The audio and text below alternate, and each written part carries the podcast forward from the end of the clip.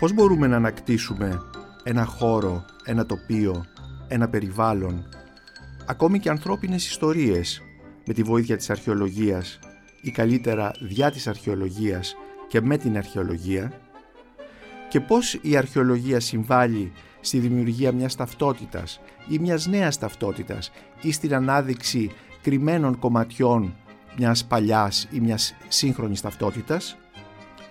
Συζητάμε αυτά τα θέματα με τον αρχαιολόγο και καθηγητή αρχαιολογίας στο Πανεπιστήμιο Κρήτης, Νίκος Σταμπολίδη. Είμαι ο Νίκος Μπακουνάκης και είναι το podcast της ΛΑΙΦΟ για βιβλία και συγγραφείς. Είναι τα podcast της ΛΑΙΦΟ. Γεια σας κύριε Σταμπολίδη. Σας ευχαριστούμε που είσαστε εδώ σήμερα στο στούντιο της ΛΑΙΦΟ. Γεια σας κύριε Μπακουνάκη.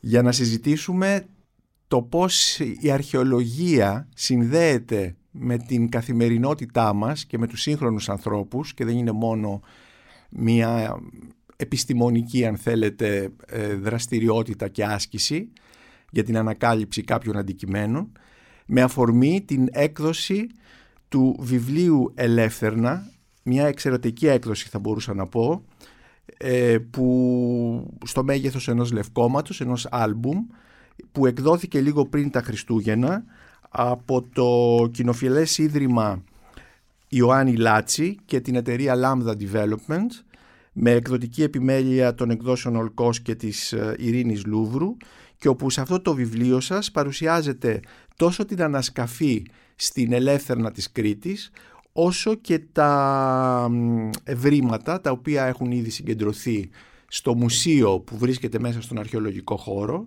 Ένα μουσείο που είναι από τα πιο καινούρια στην χώρα μας, εγκαινιάστηκε το 2016 και είστε εσείς ο δημιουργός αυτού του μουσείου, αλλά και κάτι που προσωπικά με ενδιαφέρει πάρα πολύ και φαντάζομαι ότι θα ενδιαφέρουν και τους αναγνώστες αυτού του βιβλίου, το οποίο δεν απευθύνεται μόνο στους ειδικούς αλλά σε όλους, το γενικό κοινό, μία σειρά ιστοριών που έχετε γράψει, οι οποίες είναι εμπνευσμένες, είναι σαν μικρά διηγήματα, είναι εμπνευσμένες από αντικείμενα της ανασκαφής και τα οποία παρουσιάζονται στο τέλος της έκδοσης αυτής σαν μικρές ιστορίες, σαν διηγήματα που παραπέμπουν στον τρόπο με τον οποίο μιλάει για την αρχαιότητα η Γιουρσενάρ, η Μαργιωρίτη Γιουρσενάρ, αλλά εγώ θα έλεγα ακόμη και πιο παλιές ιστορίες. Ας πούμε, μου έρχονται στο μυαλό οι λεγόμενες νουβέλες του Ηρόδοτου. Θα ήθελα όμως να ξεκινήσω από μία φωτογραφία που βλέπω σε αυτό το καταπληκτικό λεύκομα.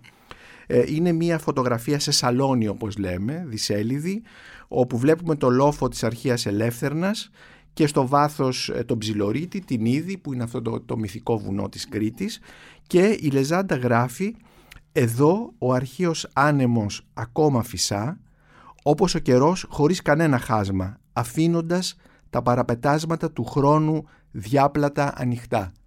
Θα ήθελα λοιπόν να ξεκινήσουμε από αυτά τα παραπετάσματα του χρόνου που μένουν ανοιχτά και πώς εδώ μπαίνει η αρχαιολογία και ο αρχαιολόγος. Είναι αυτά τα παραπετάσματα μέσα από τα οποία γλιστράτε και φτάνετε σε άλλους κόσμους. Είναι αλήθεια ότι το πώς αποδίδει κανείς ένα έργο στο κοινό είναι πάρα πολύ δύσκολο, διότι εκεί συμπλέκονται όχι μόνο κομμάτια της επιστήμης, αλλά και αισθήματα.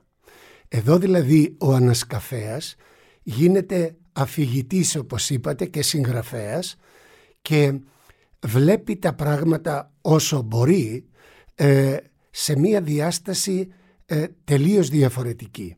Δεν είναι μόνο η επιστημονική τεκμηρίωση, η φωτογράφηση, ο σχεδιασμός, η συμπερίληψη όλων των ευρημάτων εν ταυτό, δηλαδή στον ίδιο χώρο, στη δημιουργία ας πούμε του μουσείου του αρχαιολογικού χώρου της Ελεύθερνας, είναι αυτό που λέει ο Σεφέρης, γκίζοντας με τα δάχτυλά μας πάνω στις πέτρες. Δηλαδή οι αρχαιολόγοι τη στιγμή που ανακαλύπτουν κάποιο κινητό ή ακίνητο έβριμα, δεν κάνουν τίποτε άλλο από το να ξαναφέρνουν την τελευταία αφή που το άφησε εκεί και αυτοί μαγικά να γίνονται οι συνεχιστές της πρώτης νέας αφής που θα το ξαναπιάσει. Επομένως θα έλεγα ότι αυτό που μόνο με ποίηση μπορεί να το εκφράσει κανείς, όπως για παράδειγμα όταν λέει ο ποιητής «φαντάσματα και φάσματα, φιλιά και χείλη χωνεμένα, με τα παραπετάσματα του χρόνου διάπλατα ανοιχτά», είναι να μπορέσεις μέσα από τις τομές που κάνουμε, χειρουργώντας το σώμα της γης, έτσι, μέσα στο χώρο και στο χρόνο ουσιαστικά, να αποδώσουμε ένα κομμάτι που πέρα από τους επιστήμονες θα είναι κτήμα εις το εσαΐ και για τους υπόλοιπους ανθρώπους, δηλαδή για όλο το φάσμα των ενδιαφερομένων. Γιατί εγώ πρέπει να εξομολογηθώ, είμαι αριστοτελικός και η καλύτερη φράση του Αριστοτέλη για μένα είναι ότι πάντες οι άνθρωποι του ιδένε ορέγεσθε φύση. Ότι από τη φύση μας οι άνθρωποι θέλουμε να μαθαίνουμε. Το θέμα είναι πώς μπορείς να το δώσεις.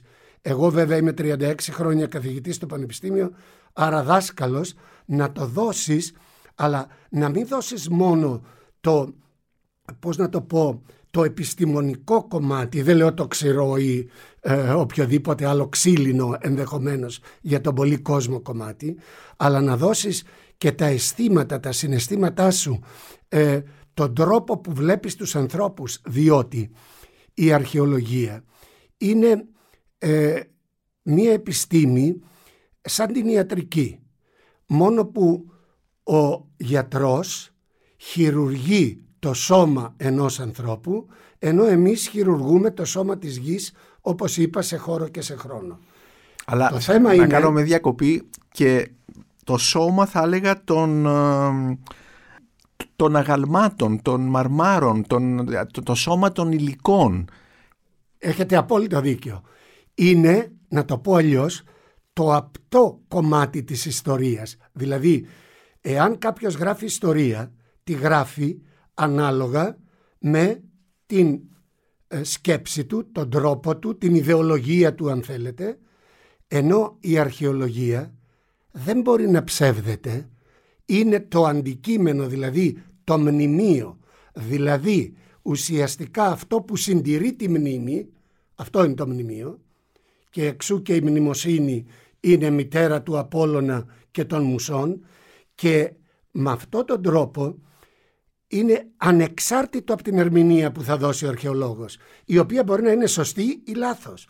Αλλά το μνημείο παραμένει εκεί, εις το εσαΐ, ως αλήθεια, που είναι το αλφαστερητικό της λήθης. Δηλαδή, δεν σε αφήνει να το ξεχάσεις και θα έρθουν και άλλες γενιές μετά από μας να δουν ενδεχομένως λάθη που έχουμε διαπράξει, να δώσουν διαφορετικές ερμηνείες και επομένως, με αυτόν τον τρόπο θα έλεγα ότι η αρχαιολογία είναι μία επιστήμη του ανθρώπου υπό την εξής έννοια.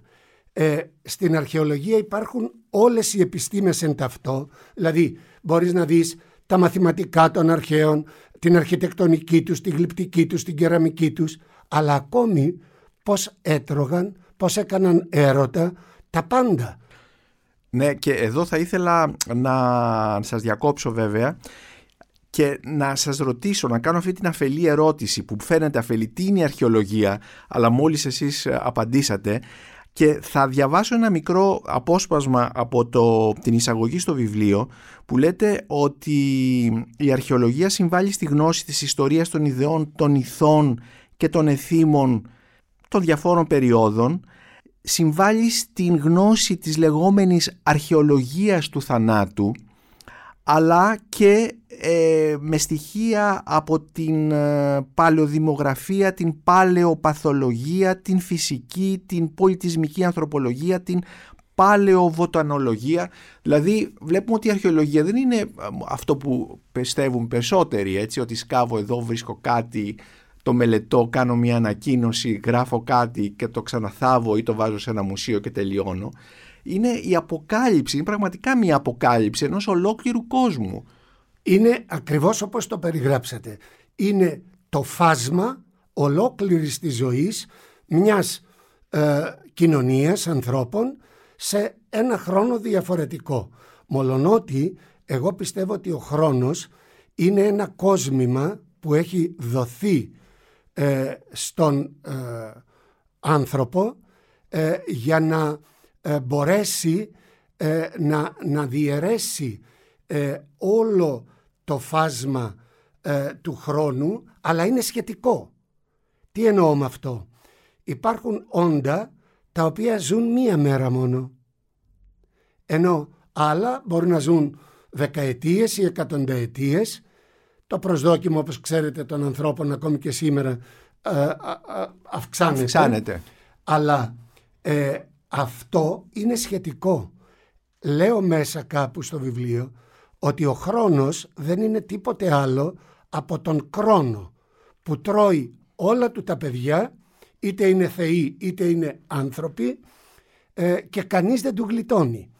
Θα σας πω ένα παράδειγμα. Εμένα μου αρέσει πάρα πολύ η ποίηση και θα σας παραφράσω ένα ποίημα της Κικής Δημουλά, το οποίο δεν το διαβάζει κανείς αρχαιολογικά ούτε ιστορικά. Για μένα όμως είναι φράσεις οι οποίες έχουν αποτυπωθεί στο μυαλό μου. Λέγεται «Στη λαϊκή αγορά». Θα πάω, λέει, στη λαϊκή αγορά ακόμη μια μέρα, όχι για να αγοράσω ζαρζαβατικά ή φρούτα, αλλά λίγο χώμα. Όχι για να φυτέψω λουλούδια στο μπαλκόνι μου. Θα το έχω έτσι, εκεί, ως εξοικείωση.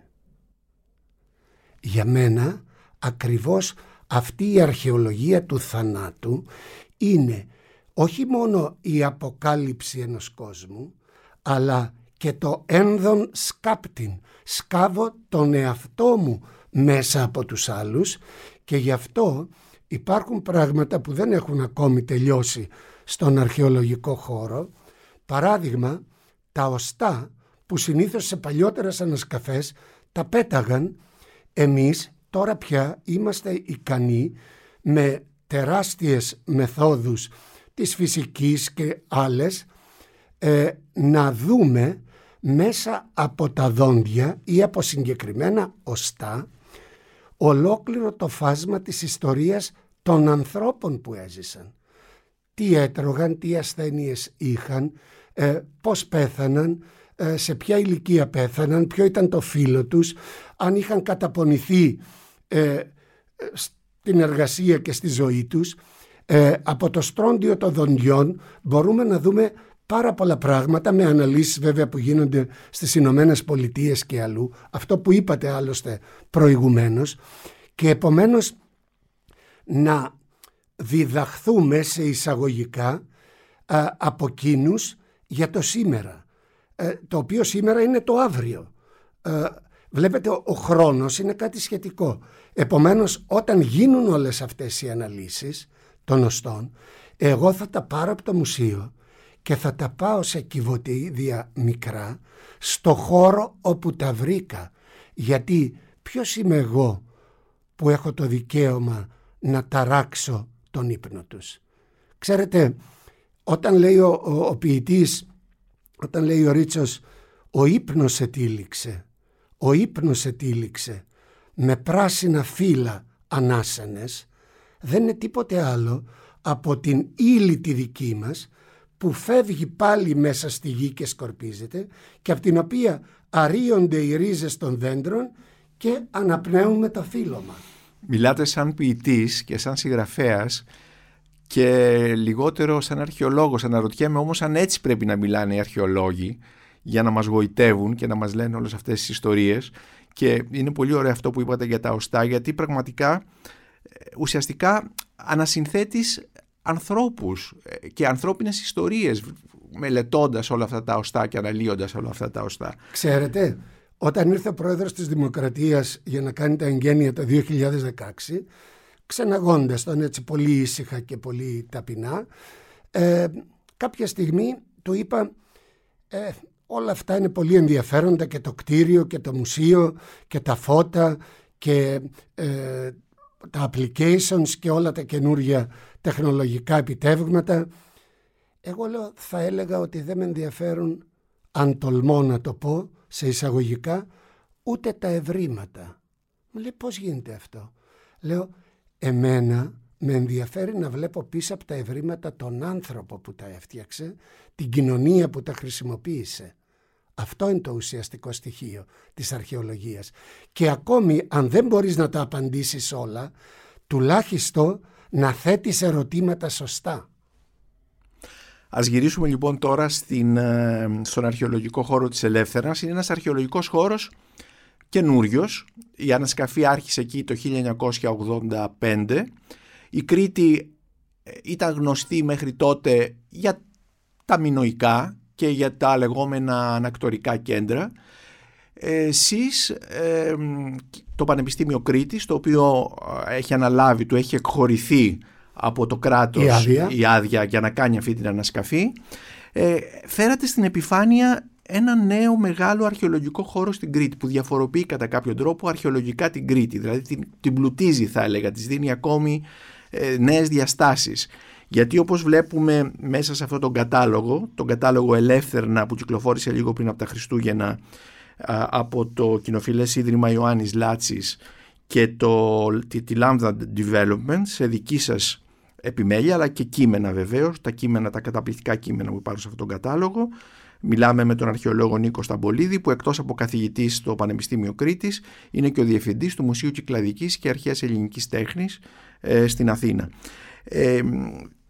Από ό,τι λοιπόν διαβάζουμε εδώ, αυτός ο αρχαιολογικός χώρος καλύπτει πάρα πολλούς αιώνες. Φτάνει μέχρι και τους χριστιανικούς και τους βυζαντινούς χρόνους.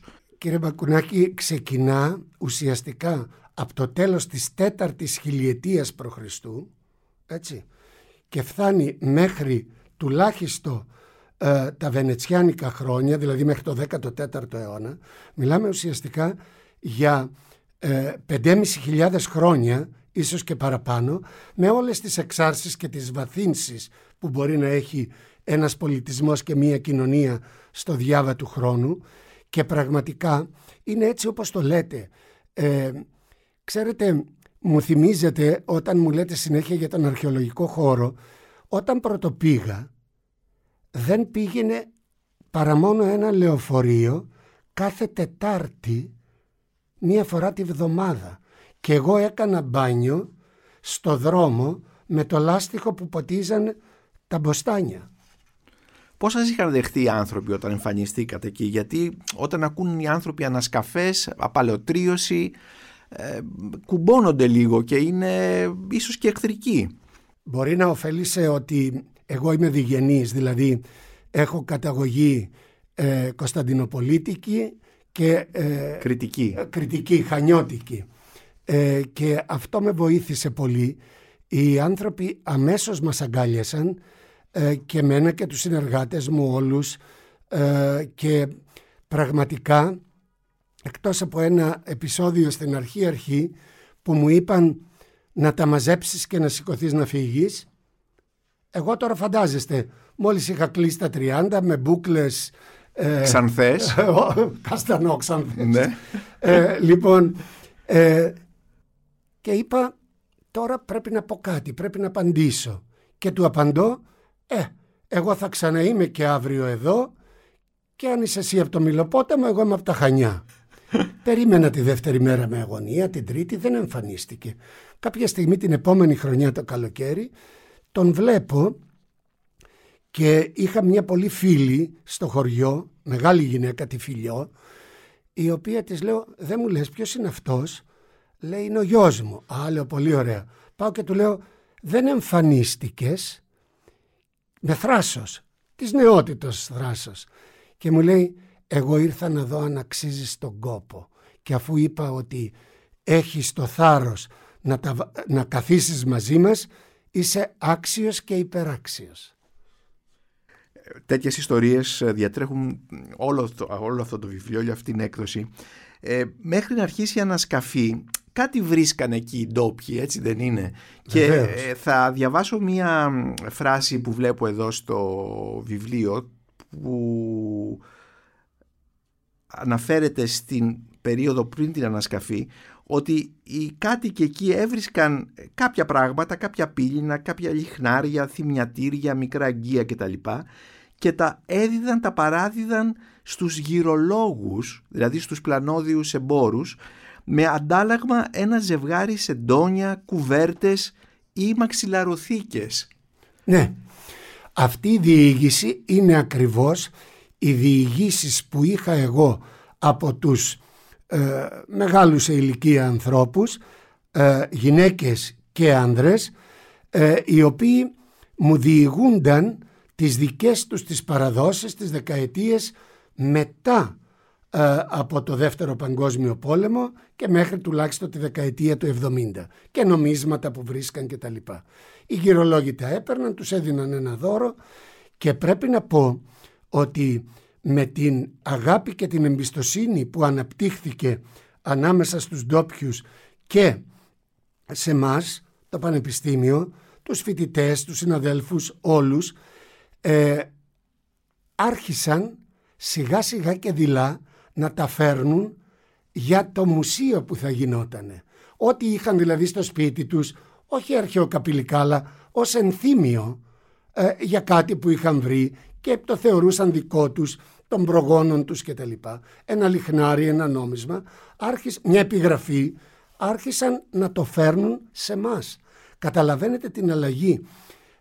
Υπήρχαν και υπάρχουν άνθρωποι οι οποίοι δουλεύουν και εργάζονται στην ανασκαφή μας τα τελευταία χρόνια, και είναι άνθρωποι που δεν είχαν γεννηθεί όταν εμείς βρεθήκαμε εκεί το 1984-85, και τώρα εργάζονται και τα παιδιά τους μαζί μας. Είναι δηλαδή η ανασκαφή αυτή ένα φυτόριο, όχι μόνο για την εκπαίδευση εργατών, τεχνητών κλπ, οι οποίοι μετά διοχετεύονται όχι μόνο στη δική μας την ανασκαφή, αλλά και σε ολόκληρη την αρχαιολογική υπηρεσία, αλλά και φυτόριο, αυτό που λέω εγώ, τράπεζα φιλελληνισμού. Δηλαδή δεν είναι μόνο φοιτητές, προπτυχιακοί, μεταπτυχιακοί, διδάκτορες του Πανεπιστημίου Κρήτης, αλλά και όλων των πανεπιστημίων της χώρας μας, από την Ευρώπη, από την Αμερική. Πριν από το COVID είχαμε και από τη Βραζιλία, από την Ιαπωνία, από την Αυστραλία. Άρα όλοι αυτοί οι άνθρωποι που έρχονται στα 18, στα 20, στα 25 και δουλεύουν μαζί μας και ερωτεύονται το τοπίο, την ιστορία, τη φύση, το φαγητό, τους ανθρώπους ή και μεταξύ τους, αυτοί οι άνθρωποι κρατάνε αυτόν τον κόσμο μέσα τους, στις πατρίδες τους, και αυτό είναι ένα μεγάλο κομμάτι αυτού που ονομάζω είναι μία τράπεζα φιλελληνισμού.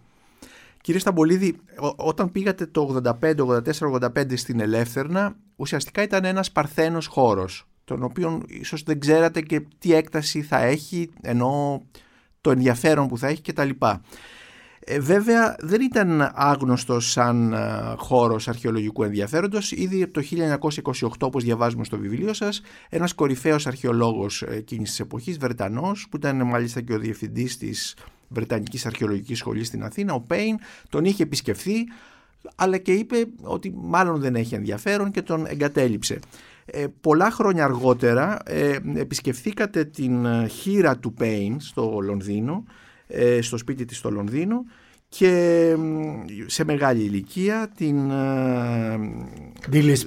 Ντίλης Πάουελ, και σας είπε ότι το 1931 είχε ταξιδέψει με τον άντρα της στην Κρήτη. Επεχείρησαν τότε να επισκεφθούν την Ελεύθερνα για να της δείξει πού ακριβώς είχε προσπαθήσει να ανασκάψει, αλλά ξέσπασε μια τέτοια καταιγίδα που ήταν ως εάν ο τόπος δεν ήθελε να ξαναγυρίσουμε εδώ. Ήθελε να ανασκαφτεί από ελληνικά χέρια, σας είπε η χήρα του Πέιν, η Ντίλης Πάουελ. Πόσο η τύχη παίζει ρόλο στη δουλειά σας, στη δουλειά ενός αρχαιολόγου? Πρέπει να σας πω ότι είναι έτσι ακριβώς όπως το λέτε.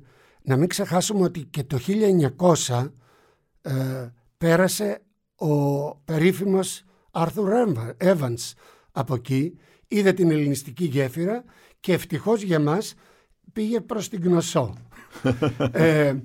Και, ακόμη λοιπόν μια τύχη. Ναι, και αυτό, και αυτό. Ή το ότι ο περίφημος Πέιν, ο οποίος πέθανε πολύ νέος στα 34 του, εγώ όταν συνάντησα την Ντίλης Πάουελ στην Old Albion Street 14 το 89 στο Λονδίνο, μου διηγήθηκε ότι αυτή την ιστορία που ακριβώς είπατε, και πραγματικά θεώρησα ότι αυτό που είχε πει ο δικός μου δάσκαλος, γιατί εγώ είχα εξαιρετικούς δασκάλους και διφυείς. Ποιος ήταν ο Μανώλης Ανδρόνικος, από τη μια μεριά που ήταν όλη η ποίηση και όλος ο κόσμος αυτός της αρχαιολογίας. Και αυτός ήταν ένας δημιουργός κόσμων, μπορούμε να πούμε. Και από την άλλη μεριά ο Γιώργος Δεσπίνης, ένας άνθρωπος μοναδικός που μπορούσε να δει ένα κομμάτι μαρμάρου και να το κολλήσει σε ένα άγαλμα από το τίποτα, θα έλεγε κανείς, ο οποίος μου έλεγε ωραία όλα αυτά και ωραία και φαντασία, αλλά πρέπει να ξέρεις και τη λεπτομέρεια. Επομένως αυτός ο συνδυασμός μαζί με την τύχη είναι αυτό ακριβώς που λέτε. Δηλαδή δάσκαλοι και τύχη. Βέβαια. Είναι το ζήν, όπως έλεγε ο Αλέξανδρος, στους γονείς και το ευζήν στους δασκάλους. Χωρίς δασκάλους δεν κάνουμε τίποτα. Και πρέπει να πω αυτό που λέτε για την τύχη. Έλεγαν πολλές φορές στο δάσκαλό μου τον Ανδρόνικο, τι τυχερός που βρήκες στον τάφο. Και λέει, κάντε λάθος. Υπάρχουν επιστημονικές παρατηρήσεις που με οδήγησαν στο λόφο αυτό, στην Τούμπα της Βεργίνας. Έκανα τομές, έκανα διάφορα επιστημονικά κομμάτια και στο τέλος βρήκα τον τάφο. Αυτό όλο είναι επιστημονικό επίτευγμα. Τύχη είναι ότι όταν βρήκα τον τάφο ήταν ασύλλητος. Καταλάβατε. Δεν είχε λαιλατηθεί. Ακριβώς, δεν είχε λαιλατηθεί. Επομένως, η τύχη είναι ένα μεγάλο κομμάτι των ανθρώπων και του αρχαίου κόσμου, αρκεί να σας πω ότι στα σφραγίσματα της Δήλου, 27.000 σφραγίσματα, δεν πρωταγωνιστούν οι θεοί του Ολύμπου, αλλά ο έρωτας και η τύχη. Επομένως, και η τύχη είναι και ένα συστατικό του έρωτα, κατά κάποιο τρόπο. Βεβαίως. Έτσι δεν είναι. Ο έρωτας όμως είναι αυτό που λέω, ότι είναι ακριβώς το τέντομα της χορδής ενός τόξου και η απόσταση που διανύει το βέλος μέχρι να φτάσει στο στόχο του. Έρωτας είναι και η δουλειά μας και οι άνθρωποι τους οποίους ερωτευόμαστε και ένα έργο τέχνης και ένα ηλιοβασίλεμα. Όλα αυτά είναι έρωτας και είναι από τις λίγες λέξεις, ο έρος, το κάλος και το φιλότιμο, που δεν μεταφράζονται σε καμία γλώσσα του κόσμου. Μάλιστα. Η Ελεύθερνα δεν είναι μόνο ο αρχαιολογικός χώρος, η ανασκαφή, το μουσείο, αλλά είναι και, θα έλεγα, και η ανασύσταση ενός περιβάλλοντος, ενός τοπίου. Δηλαδή μετακινήσατε πέτρες, φτιάξατε, φυτέψατε. Είναι απαραίτητο αυτό για την αίσθηση, για την επικοινωνία μας με τον αρχαιολογικό χώρο. Ο αρχαίος ελληνικός πολιτισμός, κατά τη γνώμη μου, είναι συνδυασμός τριών πραγμάτων: του Θεού, της φύσης και του ανθρώπου. Γι' αυτό οι αρχαίοι Έλληνες έπλασαν τους θεούς τους κατ' εικόνα και ομοίωση των ιδίων, των ανθρώπων δηλαδή. Και αυτή η σύζευξη εν ταυτό των τριών στοιχείων αυτών έγινε με αυτό που δεν υπάρχει εύκολα σε άλλους πολιτισμούς, με το μέτρο, με την ισορροπία. Επομένως λοιπόν το περιβάλλον, εκτός από το DNA μας και τα λοιπά, δημιουργεί, και αν δεν το κρατήσεις αλόβητο, εκεί είναι και η γοητεία της Ελεύθερνας. Υπάρχουν νόμοι του 2011, του 2012, διατάξεις μέσα στα φύλλα εφημερίδας της κυβερνήσεως, ότι οι άνθρωποι αυτοί δέχτηκαν με πολύ μεγάλη αγάπη, βλέποντας το δικό μας το μεράκι, να συνενέσουν τα χωράφια τους, τα δέντρα τους κτλ, να συμπεριληφθούν στους νόμους. Ξέρετε ότι οι βενετσιάνικες ελιές 300, 400, 500 χρόνων δεν κόβονται, απαγορεύεται, αλλά κλαδεύονται μόνο, γιατί οι κορμοί τους είναι έργα τέχνης, είναι γλυπτά της φύσης. Να το πω αλλιώς, εάν ο Ψιλορίτης είναι η αετοκαθίστρα της Κρήτης, η Ελεύθερνα είναι η γερακοκαθίστρα της. Μου άρεσε πάρα πολύ αυτό που διάβασα στο βιβλίο, ότι η θέση της είναι θέση γερακοκαθίστρας. Ακριβώς. Και είναι μια λέξη που φτιάχνει μια καταπληκτική εικόνα. Έτσι. Ξέρετε, βλέπουν από την Ακρόπολη τη θάλασσα και τον στόλο ή τα καράβια που πλησιάζουν στην ακτή, αλλά κανείς δεν τους βλέπει.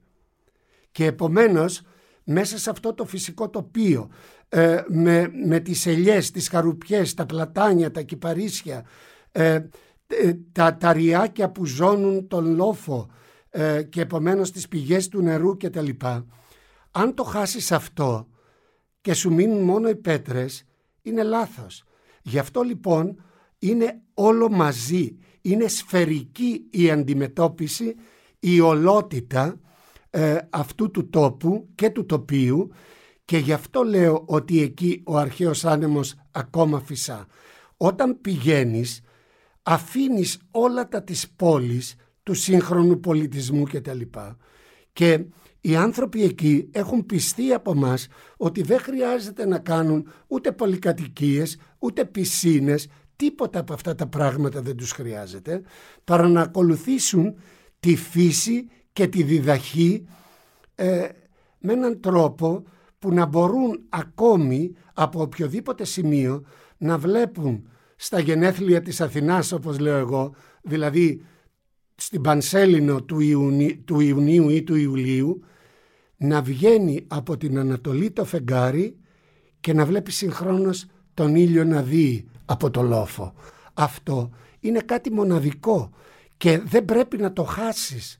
Ίσα ίσα που η αρχαιολογία σε βοηθάει να το κρατήσεις. Πρέπει να μένουν κάποια πράγματα αλόβητα. Μας ανοίγεται την όρεξη να επισκεφθούμε επειγόντως την Ελεύθερνα. Δυστυχώς ο COVID δεν μας το επιτρέπει τώρα, αλλά ελπίζουμε σύντομα να γίνει αυτό. Η ανασκαφή όλα αυτά τα 35 χρόνια ήρθαν να επιβεβαιώσουν κάποια πράγματα της λογοτεχνίας, των ομηρικών επών, ας πούμε, που θεωρούσαμε ότι ήταν θρύλοι, ότι ανήκαν μόνο στο χώρο του μύθου. Βέβαια, αυτά έχουν γίνει δεκτά από την παγκόσμια επιστημονική κοινότητα ήδη από τη δεκαετία του 90, σε διεθνή συνέδρια και φόρα όπου συμμετέχουν αρχαιολόγοι από όλο τον κόσμο. Έγινε για παράδειγμα αποδεκτό και η διαφορά φάνηκε τι σημαίνει όλο αυτό που περιγράφει ο Όμηρος για την καύση του Πατρόκλου από τον Αχιλέα, τη σφαγή των αιχμαλώτων τροών κλπ. Εμείς βρήκαμε, εικονογραφήσαμε να το πω αλλιώς, μέσα από την ανασκαφή τους στίχους του Ομήρου. Ό,τι ακριβώς περιγράφει ο Όμηρος για τα ξύλα που κόπηκαν από την Ίδη της Τρίας, εδώ είναι η Ίδη της Κρήτης, και ακόμη και οι πρωταγωνιστές της ταφικής πυράς του Πατρόκλου είναι κριτικοί. Είναι αυτοί που ξέρουν τα ήθη και τα έθιμα. Είναι ο Ιδωμενέας, δηλαδή το μένος της Ίδης, το παλικάρι του Ψιλορίτη θα λέγαμε σήμερα, και ο Μυριώνης. Αυτοί κατασκευάζουν την πυρά του Πατρόκλου, αυτοί τοποθετούν το νεκρό επάνω και τα λοιπά, και σφαγιάζει ο Αχιλέας τους 12 αιχμάλωτους τρώες. Θα μου πείτε αυτό είναι θυσία. Όχι. Θυσία είναι εάν δώσεις στο Θεό κάτι για να του ζητήσεις κάτι ή για να τον ευχαριστήσεις για κάτι που σου έδωσε. Εδώ πρόκειται για το δίκαιο του πολέμου. Είναι εκδίκηση αν θέλετε. Τιμωρία. Αλλά πρέπει, είναι αυτό που είπατε πριν, η ιστορία των ιδεών. Ξέρετε, είναι πάρα πολύ ουσιαστικό και σημαντικό να καταλάβει ο κόσμος ότι ένας αιχμάλωτος ήταν ρες, ήταν πράγμα, χωρίς την ελευθερία του μπορεί να άξιζε όσο ένα πρόβατο, ή αν ήταν όμορφη γυναίκα μπορεί και 20 πρόβατα. Θέλω να πω ότι πρέπει να κοιτάξουμε τον τρόπο που σκέπτονταν εκείνοι.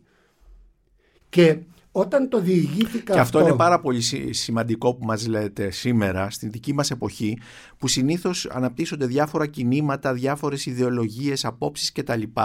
Τις έξω από το πλαίσιο. Προσπαθούμε να ερμηνεύσουμε, ας πούμε, τη δουλεία ή άλλα πράγματα. Έξω όμως από το πλαίσιο της εποχής που και έτσι οδηγούμαστε σε λάθη, σε παραμορφώσεις, σε υπερβολές κτλ. Οπότε είναι πολύ ενδιαφέρον να μπορούμε να βλέπουμε τα πράγματα μέσα σε αυτό το πλαίσιο, και αυτό μας λέει η ιστορία των ιδεών. Πολύ ακριβώς. Η ιστορία των ιδεών λέει, θα σας πω μόνο ένα παράδειγμα. Ο Νίκος Τζανιδάκης, ένας από τους παλιότερους εργάτες μου, τότε που βρήκαμε τον αντίστοιχο σκελετό ενός αιχμαλώτου μπροστά στην πυρά ενός πρίγκιπα πολεμιστή στην Ελεύθερνα, τους λέω, καταλάβατε τι βρήκαμε, και τους διηγούμε όλο το κομμάτι του Ομήρου. Μου λέει, γιατί πάτε πολύ μακριά. Θα σας διηγηθώ, το 1944 οι Γερμανοί έπιασαν τον Στεφανογιάννη από τα Νόγια και τον εκτέλεσαν. Οι φίλοι του και οι δικοί του παρακολουθούσαν από μακριά, είδαν ποιος είναι ο αρχηγός του σώματος, ο αξιωματικός των Γερμανών, και μετά από καιρό τον έπιασαν αιχμάλωτο, τον πήραν, τον εκτέλεσαν πάνω από τον τάφο του Στεφανογιάννη και σηκώνοντας το κεφάλι του, του έλεγαν, σήκω Στεφανογιάννη να δεις τι γίνεται, το ίδιο έβρικες κι εσύ. Βλέπετε, δηλαδή η ιστορία των ιδεών είναι μια μακρά διαδικασία. Δεν είναι σωστό να ερμηνεύουμε τις εποχές με τα δικά μας δεδομένα, αλλά να ξαναμπαίνουμε στον τρόπο που σκέπτονταν. Ξέρετε ότι δήμιος, δηλαδή άνθρωπος που να εκτελέσει τη δικαστική απόφαση, δεν υπήρχε μέχρι τον 5ο αιώνα. Οι αποφάσεις μπορεί να γίνονταν από τα δικαστήρια της κάθε πόλης και της κάθε εποχής. Την εκτέλεση της ποινής όμως την αναλάμβανε ο πλησιέστερος συγγενής, μέχρι να μπορέσει η πολιτεία να επικρατήσει με τους νόμους της για να φτιάξει τους δικούς της θεσμούς. Και τους δικούς της υπαλλήλους που θα έκαναν τους δήμιους δηλαδή. Έτσι είναι. Υπάρχει ένα βιβλίο μου, λέγεται Αντίπινα, γραμμένο το 1996, και όλα αυτά λέγονται εκεί. Θα ήθελα τώρα να έρθω στο τελευταίο μέρος του βιβλίου, που για τους αναγνώστες που δεν ενδιαφέρονται μόνο για την αρχαιολογία αλλά και για την αφήγηση, όπως είπα, είναι πάρα πολύ σημαντικό. Εδώ συγκεντρώνονται 9 ιστορίες, 9 διηγήματα, που είναι πραγματικά διηγήματα γιατί έχουν και στοιχεία μυθοπλασίας, τα οποία όμως είναι εμπνευσμένα και το θέμα τους είναι κάποιο αντικείμενο της προϊόν της ανασκαφής ή κάποιες, όπως για παράδειγμα κάποιες ιστορίες που τεκμηριώνονται από την ανασκαφή, όπως τα ταφικά έθιμα κτλ.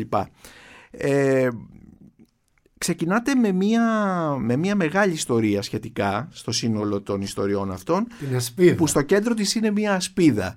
Και εδώ υπάρχει και μια μυθοπλαστική, θα έλεγα, κατασκευή, η οποία προφανώς στηρίζεται στα τεκμήρια, δεν αυθαιρετείται, αλλά είναι μια μυθοπλαστική που τοποθετείται όλη αυτή την ιστορία στον ευρύτερο χώρο, θα λέγαμε, της Ανατολικής Μεσογείου και της Μέσης Ανατολής, με πάρα πολύ γοητευτικούς ήρωες και γοητευτικά ονόματα, από την Ασσυρία,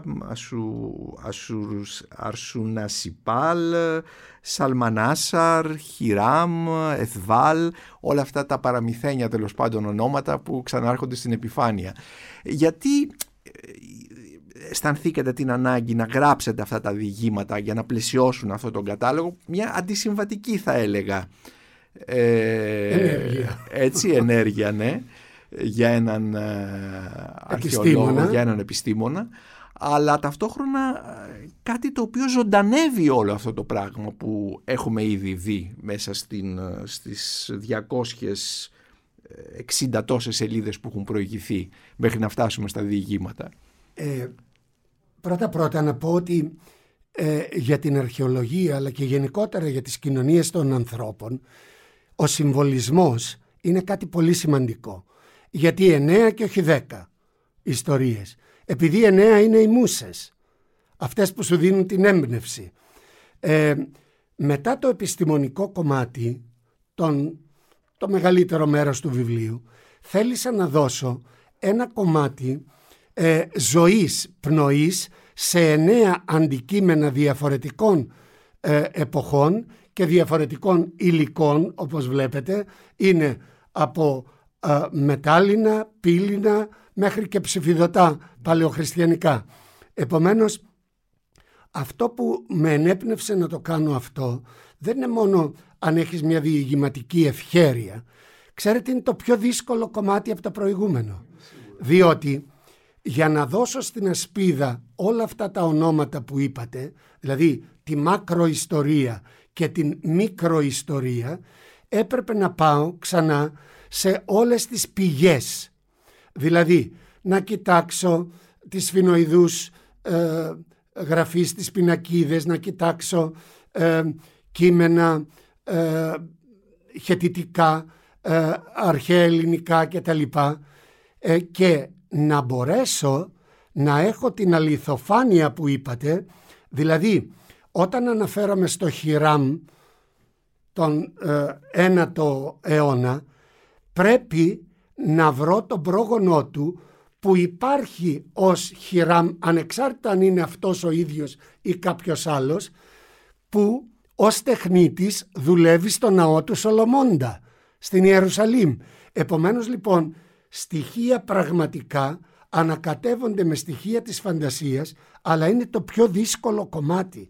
Είπατε προηγουμένως για τη Γιουρσενάρ, ακριβώς αυτό είναι. Δηλαδή να πάρεις αντικείμενα σε 5 σελίδες, σε 10, σε 3, σε 1 σελίδα και να δώσεις τον άνθρωπο της εποχής μέσα από αυτό. Όταν δηλαδή μιλάς για θάνατο από θλίψη και ο θάνατος αυτός αναφέρεται στο σκύλο ενός μελέφηβου αγοριού που πέθανε στα 11-12 του χρόνια και ο σκύλος πήγαινε στον τάφο και πέθανε από θλίψη και τον βρίσκεις και βρίσκεται το σκελετό αυτό, του σκύλου. Φαντάζεστε τώρα όχι μόνο έναν μεγάλον άνθρωπο, έτσι, αλλά και ένα παιδί πώς θα νιώσει διαβάζοντας αυτήν την ιστορία. Είναι η αλήθεια της αρχαιολογίας δοσμένη μέσα από την ποίηση και τη λογοτεχνία. Αυτό είναι. Δηλαδή, όπως σας είπα, για μένα η αρχαιολογία είναι όλο το φάσμα του ανθρώπου. Το τελευταίο διήγημα, η τελευταία ιστορία από τις 9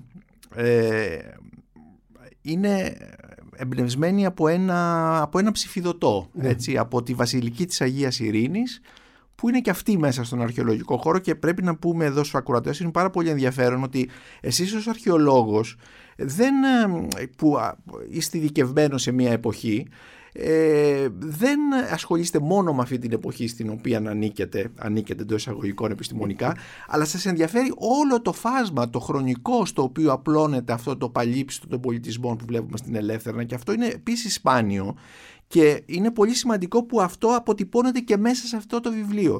Και η τελευταία σας λοιπόν ιστορία έχει σχέση με ένα ψηφιδωτό που βρίσκεται στη βασιλική της Αγίας Ειρήνης. Είναι ένα ψηφιδωτό χαλί εντός εισαγωγικών από σχηματοποιημένα άνθη που ίσως παραπέμπουν στον Παράδεισο. Σε μια άκρη εικονίζεται ένας μεγάλος αμφορέας, μέσα από τον οποίο βλέπουμε να βλασταίνει ένα φυτό, ένα φύλλο, και έρχεται ένας κόκορας και τσιμπάει αυτό το φιλαράκι, αυτό τον καρπό, και το σχόλιο που κάνετε, μάλλον ο τρόπος με τον οποίο τελειώνει αυτό το διήγημα, και είναι πολύ γοητευτικός, και έτσι θα ήθελα να κλείσουμε αυτή τη συζήτηση που πραγματικά προσωπικά με ταξίδευσε, πιστεύω να ταξιδέψει και τους ακροατές. Το διήγημα σας κλείνει ως εξής: ο Αλέκτορ, ο κόκορας, δεν είναι παρά το πτηνό που αναγγέλει τη νέα ημέρα και εδώ αλληγορικά την αυγή μιας νέας εποχής του χριστιανισμού. Μάλιστα σκύβει για να τραφεί από τον καρπό της νεοθάλουσας βλάστησης που εξέρχεται από την πηγή ζωής. Μετάβαση με νέο περιεχόμενο όπως το νέο κρασί σε παλιά βαρέλια. Ναι, είπατε τόσο ωραία πράγματα πριν. Πρώτα να πω ότι είναι λάθος να χωρίζουμε. Το κάνουμε για επιστημονικούς λόγους και για λόγους εκπαίδευσης. Για μένα η αρχαιολογία δεν είναι ούτε προϊστορική, ούτε κλασική, ούτε βυζαντινή. Είναι μία. Γιατί η μέθοδος και τα ερωτηματικά είναι ένα πράγμα. Επομένως πρέπει να πλαταίνεις τους ορίζοντές σου. Είναι αυτό που είπε ο Σωκράτης. Τι ξέρουμε? Ξέρουμε όλο το περιεχόμενο ενός κύκλου, αλλά δεν ξέρουμε την περιφέρεια του κύκλου. Όσο μεγαλώνει η γνώση, άρα το εμβαδόν του κύκλου, τόσο μεγαλώνει και η άγνοιά μας, δηλαδή η περιφέρεια του κύκλου. Επομένως, για μένα η αρχαιολογία είναι μία και αυτό που με γοήτευε πάντα, όπως είπατε και εδώ, είναι η περίοδη μετάβασης. Δηλαδή, όταν από την εποχή του χαλκού πάμε στην εποχή του σιδήρου, που είναι ο Όμηρος, και μετά από τον παγανισμό, από την ειδωλολατρία πάμε στο χριστιανισμό. Τι είναι αυτά που παίρνουμε, τι είναι αυτά που αφήνουμε, τι ενσωματώνουμε, διότι δεν είμαστε σε ένα βάκουμ, δεν είμαστε σε ένα κενό. Δεν υπάρχει αυτό το πράγμα, τουλάχιστον στην ανθρώπινη ζωή και φύση. Και αυτό προσπαθώ να μεταδώσω, όπως είπατε, στην τελευταία ιστορία επίσης. Το νέο κρασί σε παλιά βαρέλια. Πίνετε κρασί, σας αρέσει? Βεβαίως, βεβαίως. Ξέρετε, είχα πάει στη Βουλγαρία και μου πήραν μια συνέντευξη και ισχυρίζονταν ότι ο Διόνυσος, ο θεός του κρασιού, είναι δικός τους. Λέω, ναι, αλλά ξέρετε υπάρχει στις πινακίδες της γραμμικής Β, δηλαδή ήδη από το 13ο αιώνα π.Χ., τον Διονύσο γιο, του Διονύσου. Αλλά ανεξάρτητο λέω από αυτό, ακόμη κι αν είναι έτσι, ο δικός μας, εκτός από τη μέθη, το λογικό και το παράλογο, είναι ο Θεός που έδωσε αυτό το καταπληκτικό δώρο στους ανθρώπους, το θέατρο. Το λόγο δηλαδή. Νίκος Σταμπολίδη, ευχαριστούμε πάρα πολύ. Εγώ σας ευχαριστώ. Είναι τα podcast της ΛΑΙΦΟ.